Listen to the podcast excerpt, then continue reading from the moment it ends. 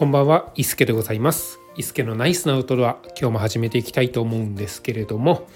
えー今日はですね、ちょっと事件が起きまして、まあ、事故ですね、起きまして、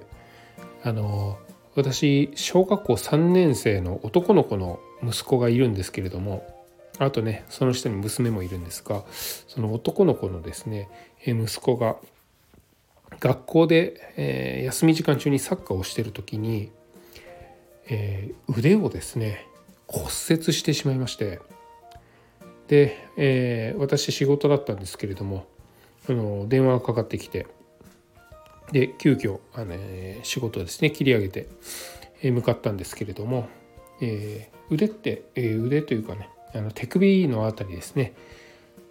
骨が2本通ってるんですけれども両方ともポキッと折れてしまっていて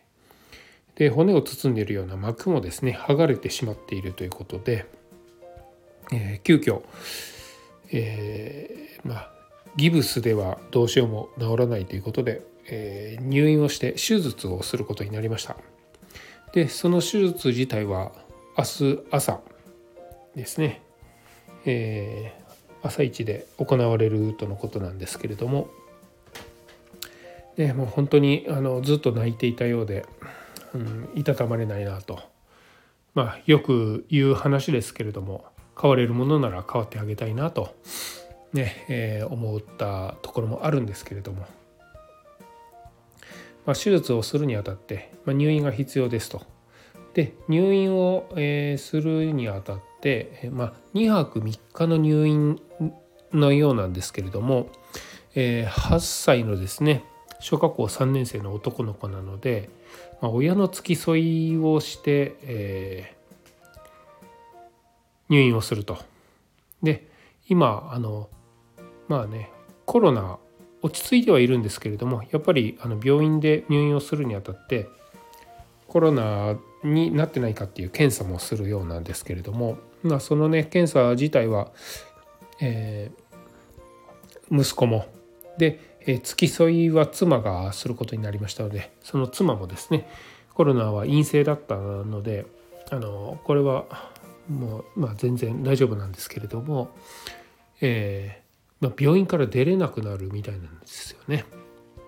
一回、えー病院から出ると また検査をして入院をしあの入らないといけないということなので基本、えー病院の中にですね陽性でなくても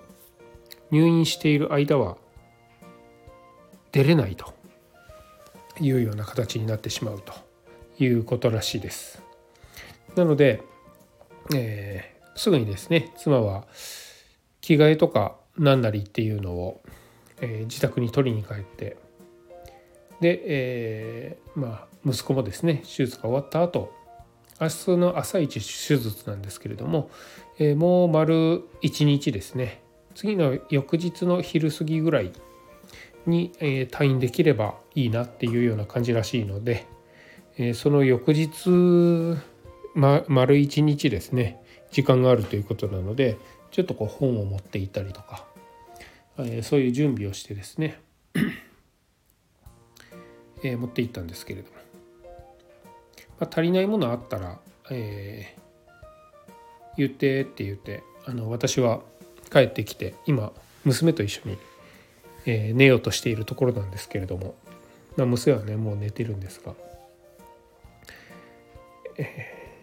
あれも必要なんじゃないかなこれも必要なんじゃないかなっていろいろ思ってですね、えー思っている中でキャンプ道具ハイキング道具が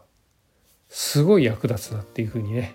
ここで思ったんです。ここで、えーアウトドアの話に結びつきます。はい。思ったんです。で、えー病室はですね個室ではあるんですがベッドが息子用の一つ。であと、えー付き添う妻はですねソファーで寝ることになるようなんですけれどもうんこの寝心地次第ではなんなら家からですねコットを持っていくこともできます。であとは、えーエアマットなりインフレータブルマットなりこういうのを持っていくこともできます。で寒かった時用にシュロフも持っていくこともできると。えー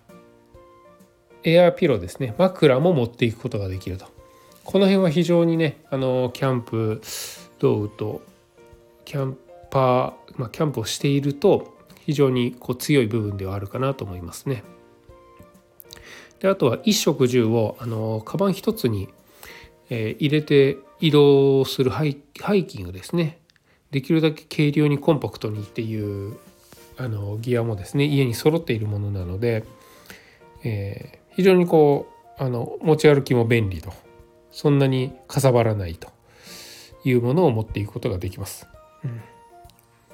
あとは、えー、食事がですね息子の分しか出ないようなのでえー、妻の分は出ないということなので今日の夜と明日の朝分は買って、えー、入院をねあのしたようなんですけれども明日の昼からのですね、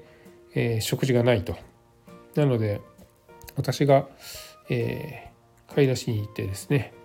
えー、持っていく、まあ、持っていくと言っても看護師さんに渡して、え、接触しないように、え、中に届けてもらうっていうことなんですけれども、うん、ここでもねあのいろんなアイディアが出てくるんですよね。お湯が沸かせれるのであればアルファ米とかもありだなとか、えー、そういう、えー、食自体にもあのまあ、フルーツグラノーラと粉ミルクがあったらそれで食べれたりとかするんですけれどもそういうね食事自体食料ですかね自体にも目が向くんですけれども、えー、食事が出ないとなると食器が出ないんじゃないかなって思うんですよね。えー、お皿であったりちょっとスープを飲むためのお椀的なものとか。もちろん箸やスプーンフォークもないでしょう。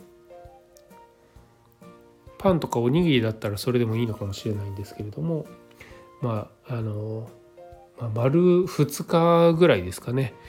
え、いるわけなのでやっぱりあったかいものも食べたいですし汁物も飲みたいでしょうし、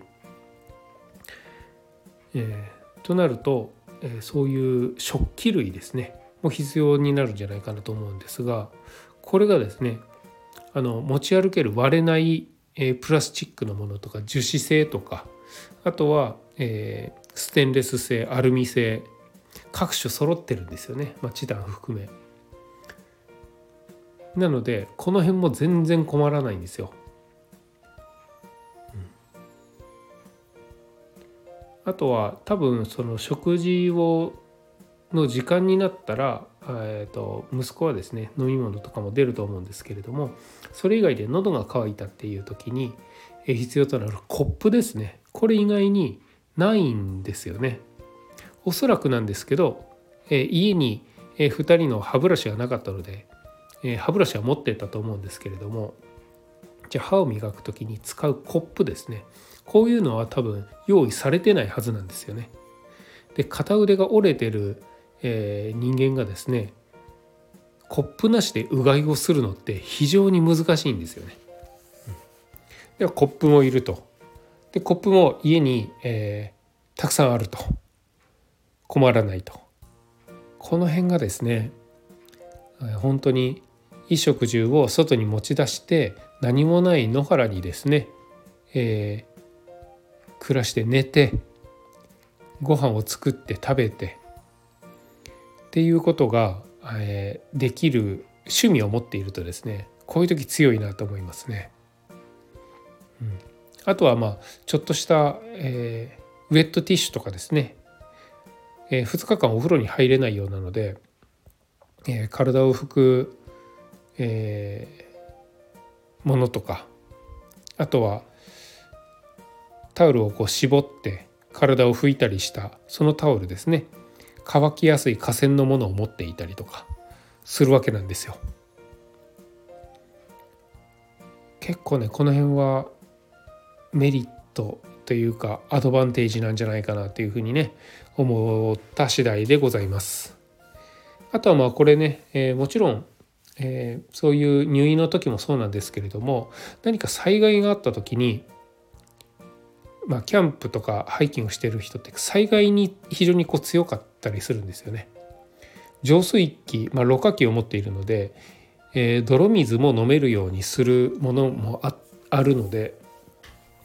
水にも困らないと。であとはバーナーを持っているので、えー、煮炊きもできると。煮炊きをするためのクッカーであったり食器類っていうものを持っていると。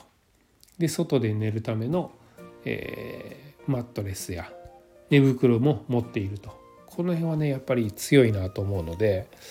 まあ、本当に何もなく過ごしていると、えー、全然使わないものもあったりするんですがいざ何かあった時に非常にこう役立つものをたくさん持っているなっていうふうに、えー、実感いたしました。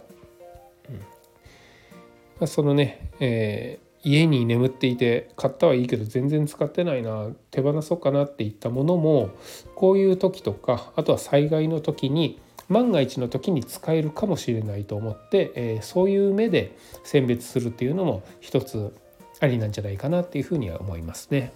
うんまあ、ということで、えー、痛々しいお話から、えー、キャンプギアハイキングギアのお話へと、えー、つながるそんな回でございました。それでは伊助でございました。今日はこの辺で失礼します。それではまた。